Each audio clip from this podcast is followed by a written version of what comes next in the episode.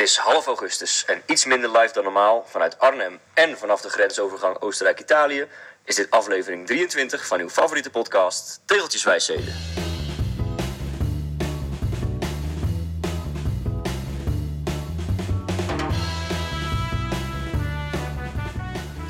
Het is de presentatoren van deze doorgaans altijd zo zorgvuldig geplande podcast voor één keer niet gelukt om op tijd een echte live podcast op te nemen. Jesse is druk met de voorbereiding op zijn bruiloft en perikelen in de Arnhemse Raad. En Joost is na een drukke periode op het werk zo snel mogelijk de berg ingevlucht. Daarom beleven we een unicum in het bestaan van Tegeltjeswijsheden. Een podcast op afstand. Ja, beste luisteraars, daar zijn we weer na een aantal maanden pauze. Joost, jij eh, bent eh, niet bij mij hier in deze sfeervolle huiskamer in Arnhem. Uh, dat heeft een aantal redenen. Ja, we hadden een datum geprikt op 4 augustus. Dat is donderdag en dat is alweer een paar weken geleden. En op het laatste moment uh, kwam ik erachter dat ik in de avond hard aan de bak moest. Uh, er was wat gebeurd, in de, niet in de Arnhemse Raad, maar in de Lingewaardse gemeenteraad. Ja, het reces is voorbij en ik moest daar nieuws maken.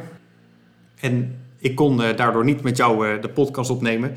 Maar ondertussen tikte de tijd ongenadig door in de richting van ons Tegeltjeswijsheden evenement dat eraan zit te komen. Ons tweede evenement, waar we hopelijk heel veel mensen gaan zien. Uh, maar goed, nou, nu zijn we er weer. Ik was inderdaad, ben inderdaad heel druk met mijn uh, aanstaande bruiloft. Als je dit luistert, is het nog ongeveer een maand totdat ik ga trouwen op 24 september. En ja, dat, dat neemt natuurlijk wat tijd in beslag. Uh, maar neem niet weg, ik heb ook gefietst vandaag. Daar komen we nog wel over te spreken straks. Maar Joost, ik ben wel heel benieuwd, waar zit jij nou precies? Ik zit momenteel in mijn auto, letterlijk op de grens van Oostenrijk naar Italië, op de top van de Timelsjoch, of in het Italiaans Passo Rombo. Um, dus de, de grensovergang in Tirol. Ik ben op vakantie. Eerst een paar dagen in Oostenrijk wezen wandelen met een uh, groepje vrienden. En ik uh, reis nu door naar Italië, waar ik een, uh, word opgevangen door een groepje wielervrienden vanuit de Nijmeegse Vereniging Groenewoud. Ik, uh, ik, ik ben het met je eens dat we eigenlijk eerder een podcast op hadden willen nemen. Nou, dat, dat ging dus niet. Maar het uh, Tegeltjeswijsheden zomerevent komt eraan. Dus ik voelde toch te druk om even iets uh, tot onze luisteraars te zeggen vanaf, vanaf hier. Ja. Ik was op 2500 meter hoogte hier op de Tiemelsjoch. Dus dan raak je vanzelf wel geïnspireerd. Tiemelsjoch, waar ik nu sta, die roept namelijk de, de nodige herinneringen op bij mij. Ik heb in 2018 september is dat, die wordt altijd het najaar verreden, de Uitstaler Raadmarathon gereden. En dat was eigenlijk een. Uh, misschien heb ik daar al eerder wel een keer over verteld. Eigenlijk een, een ondoenlijke onderneming, want mijn zus trouwde op vrijdag. En op zondag was die tocht in, uh, vanuit Zulde, in Tirol.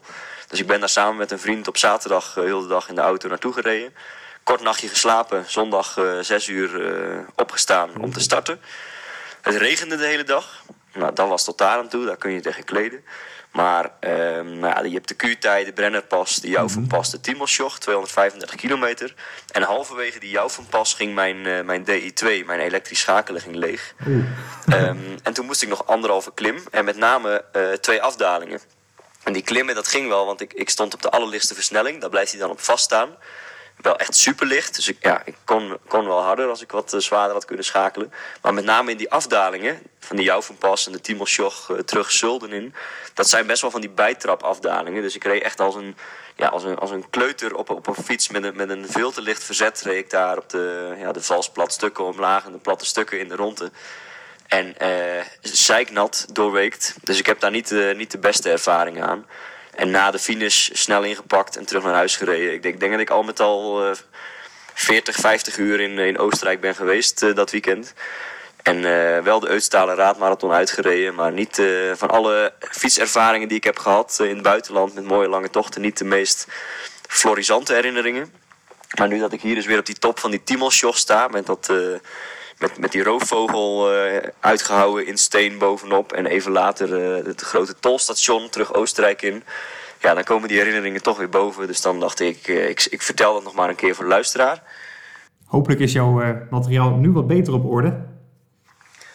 Maar goed, dat is, uh, dat is oud nieuws. Waar de luisteraar natuurlijk echt op zit te wachten is... Uh, ja, ze willen natuurlijk heel graag weten hoe het nu met ons gaat, Jesse. Dus ja. ik was eigenlijk wel benieuwd. Heb jij afgelopen tijd nog een beetje op de fiets gezeten? Nou, ja, toeval of niet. Maar er stond vandaag een hele mooie fietsrit op de planning. Samen met Philippe. Ja, ik heb de Vuelta gekeken, die natuurlijk door Nederland is gekomen. En ik zag die beelden van de Amerongse bergen waar ik al een tijdje niet meer geweest was. En ik dacht, ja, dit is wel een hele goede reden om een keer een hele mooie route uit te stippelen richting Amerongen en Leersum. En uh, ik heb daarmee een heel bijzonder tegeltje gehaald.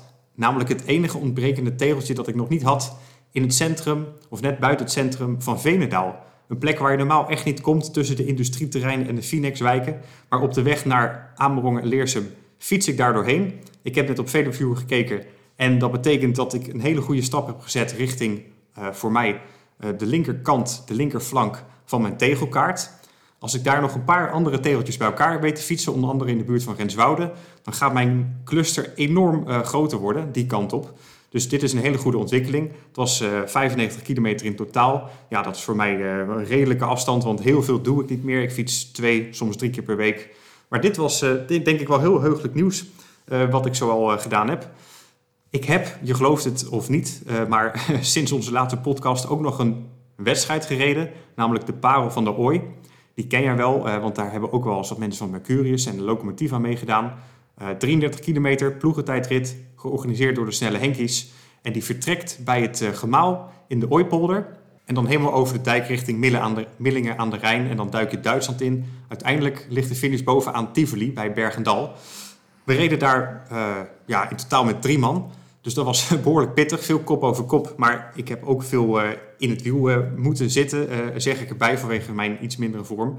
Maar toch, 40,5 gemiddeld, inclusief Tivoli. Hartslag van 180 gemiddeld.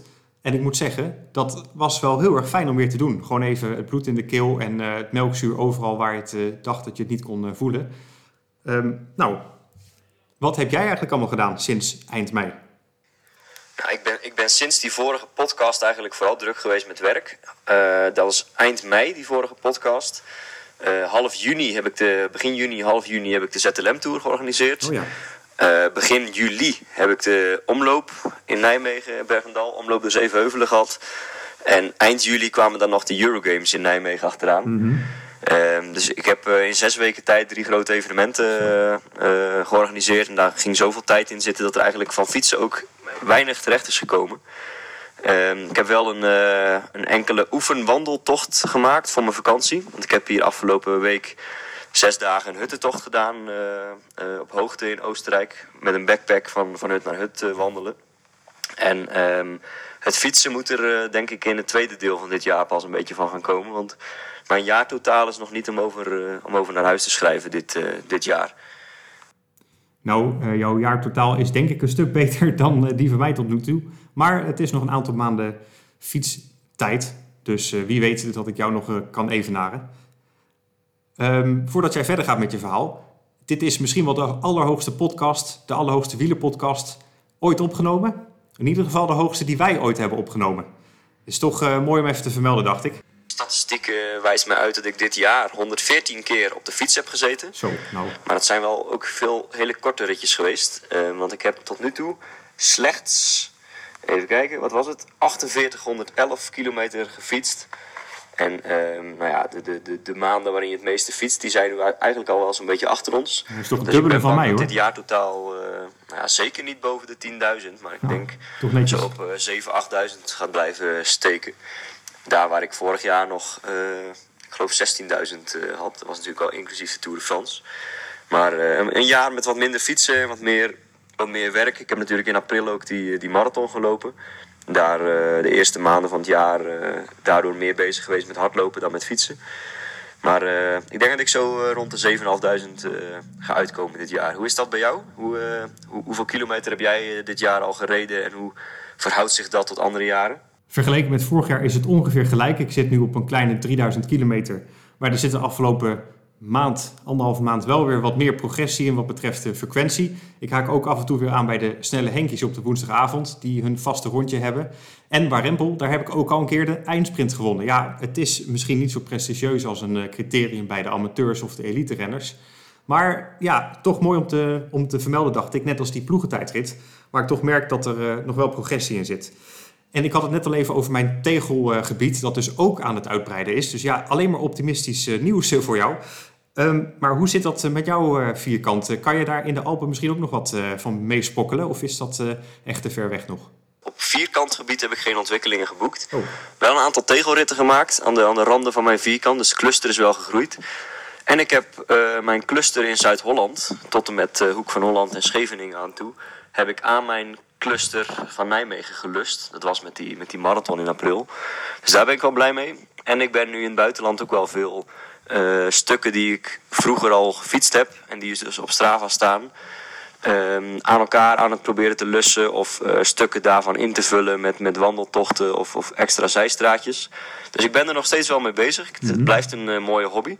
Maar dat vierkant uitbreiden, dat wordt wel steeds lastiger natuurlijk. Want je moet en langere zijdes uh, ja, aanvullen. En je moet steeds verder weg om daar te komen. Dus, dus fietsritjes vanuit huis um, om tegels te verzamelen zijn er voor mij al niet meer bij. Of ik moet meer dan 180 kilometer fietsen. En omdat ik het wat drukker heb gekregen met werk, zitten lange fietstochten er ook minder vaak in. Dus ik, uh, ik ben wel minder met het tegelen daardoor vooruitgang aan het boeken dan, uh, dan het eerste jaar dat ik dat deed. Maar dat is denk ik ook wel logisch. Ik denk iedereen die aan het is geslagen dat wel herkent. Dat aan het begin heel snel gaat en op een gegeven moment het steeds lastiger wordt. Maar er, er zit dus nog steeds wel vooruitgang in en het blijft, blijft leuk. En het is ook niet erg als je het een paar maanden even wat minder doet en dan weer oppakt. Want het, het slijt niet, het blijft gewoon liggen en uh, je kunt er mooi mee verder. Dus ook voor jou, uh, Jesse, denk ik dat er nog steeds uh, mooie jaren in het verschiet liggen. Absoluut. En het wordt inderdaad niet alleen moeilijker om vanuit huis tegels te verzamelen, maar je komt er ook achter dat Nederland behoorlijk waterrijk is. En dat je dus andere voertuigen moet gaan gebruiken om jouw kaart uh, in te kleuren. Dat hebben we natuurlijk vorig jaar in de Biesbos moeten doen. En dat is, ja, mooi bruggetje, ook wel de reden dat wij nu deze podcast opnemen. Want wij naderen natuurlijk het belangrijkste evenement van deze zomer. Het Tegeltjeswijsheden Zomer-event. De datum die hebben wij al een keer genoemd uh, in de vorige podcast. 27 augustus dan gaat het gebeuren. En met de vorige podcast ging ook een poll gepaard, waarbij we jullie vroegen waar nog tegels moesten worden gescoord op het water. En op basis van heel veel inzendingen hebben wij het volgende besloten. We gaan de watertegel onder Almere in het Gooimeer en de watertegel in de Westeinderplassen op één dag combineren. Dus we spreken met iedereen die mee wil af bij de kanoverhuur in Naarden, pakken daar de benodigde tegel, rijden door naar Aalsmeer en pakken daar de sub of een kano om de Westeinderplassen te veroveren. En nadien sluiten we uiteraard weer af met een uh, hapje eten. Nou, dat is uh, in het geval van jou, Joost, 30 frikandellen, denk ik. En details over de locaties en mogelijkheden, die worden de komende dagen nog even uitgezocht. En daarbij uh, nemen jullie natuurlijk ook mee. Maar vast staat in ieder geval dat we 27 augustus dit gaan doen. Met iedereen die erbij wil zijn. Ja. wij zijn er sowieso allebei bij. Um, dus een oproep aan de luisteraars. Wil je meedoen met het pakken van die tegels op het Gooimeer en de Westeindeplassen. Er zijn een hele hoop vaste luisteraars die die tegels vast nog nodig hebben. En mm ook al aanhikken tegen het uh, pakken daarvan voor hun cluster of vierkant. We nodigen iedereen van harte uit om met ons mee te komen doen. Het is gewoon uh, op eigen initiatief, zeg maar, althans op eigen kosten. wij, regelen de, wij regelen de organisatie. Mensen kunnen zich bij ons via Instagram of WhatsApp aanmelden zeggen dat ze meekomen doen. Dan krijgen ze van ons de informatie die ze nodig hebben om zich waar en hoe laat te melden. En vanaf daar uh, nemen wij jullie als reisleider mee in deze schitterende dag. Uh, we zullen nog even laten weten aan de mensen die zich aanmelden wat de verwachte kosten zullen zijn van uh, het huren van de kano's of subs en het afsluitende eten. Maar dat gaat net als vorige keer in de Biesbos waarschijnlijk helemaal goed komen. Um, en het goede nieuws, en dat is misschien wel fijn voor mensen die het de vorige keer in de Biesbos nogal ver kanoën vonden. Toen hebben we geloof ik uh, 20 kilometer gekanoed ja. voor acht tegels. Bizar. Het is nu, als je wilt, en je gaat gewoon heen en weer vanaf de kanoverhuur naar de tegel die we moeten hebben. Volgens mij steeds maar een paar honderd meter om uh, je op het water te begeven. Dus we kunnen vrij snel klaar zijn dit jaar. Ja, dat vind ik wel een uh, fijn vooruitzicht. Maar wat we ook zouden kunnen doen als het mooi weer is, is natuurlijk uit die kano springen in onze zwembroek of uh, badpak. En even verkoeling zoeken. Want het wordt volgens mij wel weer aardig warm de komende tijd. Nou ja, iedereen kan zich dus aanmelden. Doe dat via ons Instagram kanaal of via WhatsApp naar mij of naar Joost. En we hopen jullie allemaal daar te zien. Joost, ik hoop dat ik met jou mag meerijden vanuit Nijmegen of vanuit Arnhem als je mij oppikt. Dus als je dit luistert, dat zou heel fijn zijn. Precies. Nou, dan laat ik mij nu hier eh, de berg afrollen Italië in. Oké. Okay. Uh, hopelijk wat minder mistig dan dat het hierboven is. En dan wens ik jou en de luisteraars nog verder veel plezier met deze geïmproviseerde podcast. Mm -hmm. Jesse, mocht je nog kijk- of leestips hebben voor de, voor de luisteraars... voel je vrij om nog een aantal minuten toe te voegen aan dit, aan dit relaas. Ik hoor dan als de podcast af is wel het, het eindresultaat. Ik wens vanaf de grensovergang hier op de Tiemelsjoch iedereen een fijne zomer en hopelijk tot de 27e. Dag Joost.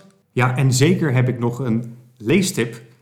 Het klinkt misschien een beetje raar uit mijn mond, maar het is een boek over een militair terrein. Ja, iedereen die mij kent, die eh, weet mijn eh, ervaringen met uh, Harskamp en zo. En toch heb ik een boek dat gaat over het militair vliegveld bij Delen. Geschreven door Hans Jogerius. En het heet Verboden Landschap. En het is echt, echt een enorme aanrader voor iedereen die in de regio woont. En die op een of andere manier gefascineerd is door dat enorme terrein daar.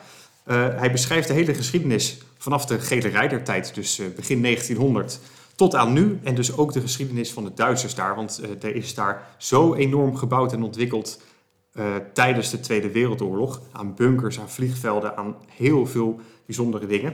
Er zit ook een kaart bij en een wandeling. Dus je kunt daar over dat terrein voor een deel, zonder dat je wordt neergeschoten, wandelen. Het is echt heel erg leuk. Verboden landschap van Hans Jugerius. Ik zou het echt heel erg aanbevelen. Er zitten ook veel foto's bij en luchtfoto's van bovenaf. Dus je kunt uh, ja, Gelderland zien zoals je het nog nooit hebt gezien. Ik zou zeggen, schaf hem vooral aan. En als ik zo vrij mag zijn, dan beveel ik ook nog even mijn andere podcast aan, Kloosterbroeders. Die heeft een uh, uploadfrequentie van een maand. En uh, dat uh, hou ik samen met mijn vriend Jesse Burgers ook nog aardig goed vol. En wat wij allebei niet echt hadden verwacht, maar die slaat enorm aan. Ja, eigenlijk net als deze podcast. Maar eh, het aantal luisteraars groeit enorm. En uh, we hebben ook al een aantal fysieke afspraken gehad van mensen die met ons uh, wilden afspreken. Eigenlijk een soort evenement, maar dan in het klein, één op één. En ja, Kloosterbroeders ook te vinden op Instagram en op je favoriete podcastkanaal. Gaat over mijn en over Jessie's zoektocht naar ja, religie. Het is een heel ander onderwerp dan wielrennen. Maar misschien juist daarom wel leuk voor jullie om ja, zo'n hele andere wereld te leren kennen. We gaan samen naar een klooster vaak in Hussen. En daar leren we allerlei uh, mooie mensen kennen en we interviewen die ook. Dus ik zou zeggen, klik die ook een keer aan. Hey, uh, arrivederci, uh, beste luisteraars. Joost, hopelijk kom je goed de berg af. En uh, live vanuit Arnhem sluit ik deze weer af. Tot snel op de kano.